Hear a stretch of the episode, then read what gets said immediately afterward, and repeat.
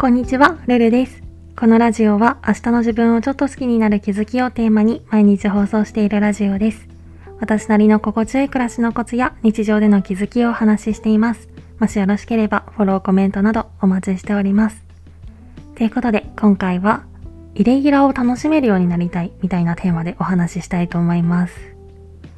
私は毎年クリスマスからこの三が日あたりまでのザ・イベントシーズンみたいな独特の空気感に対して若干の苦手意識があったりして、なんだろうな、ちょっと心もとないっていうか、これは夢なの現実なのみたいな感覚があったりするんですよね。まあもちろん人並みにワクワクする気持ちもあったりはするんですけど、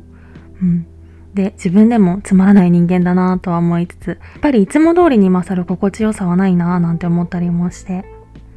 で、私がイベントシーズンに対して若干こういう苦手意識を持ってしまうっていうのは、いつもと同じ流れで一日を進行させるのが難しくなるっていうのが大きな要因になってるのかなって思ってるんですけど、ここにもなんとなく毎日やるって決めたことは何が何でもやらないと気が済まないみたいな、そういう完璧主義な性格が悪影響を及ぼしてそうだなと思って、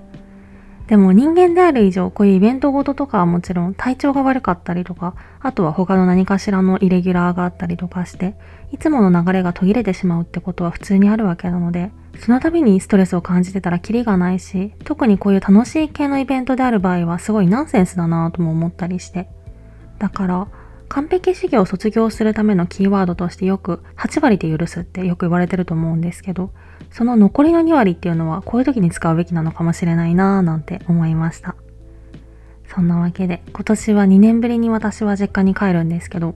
食べ過ぎたりとか生活リズムが狂ったりして堕落した生活に逆戻りするリスクももちろんあるし、あとは普段会わない親戚とかに会うことで少なからず消耗するリスクがあるなぁなんてちょっと脅威に感じていたりはするんですけど、必要以上にペースが乱れることを恐れずに、いつもと違う状況を楽しめるような心の余裕を持てたらいいなと思ってます。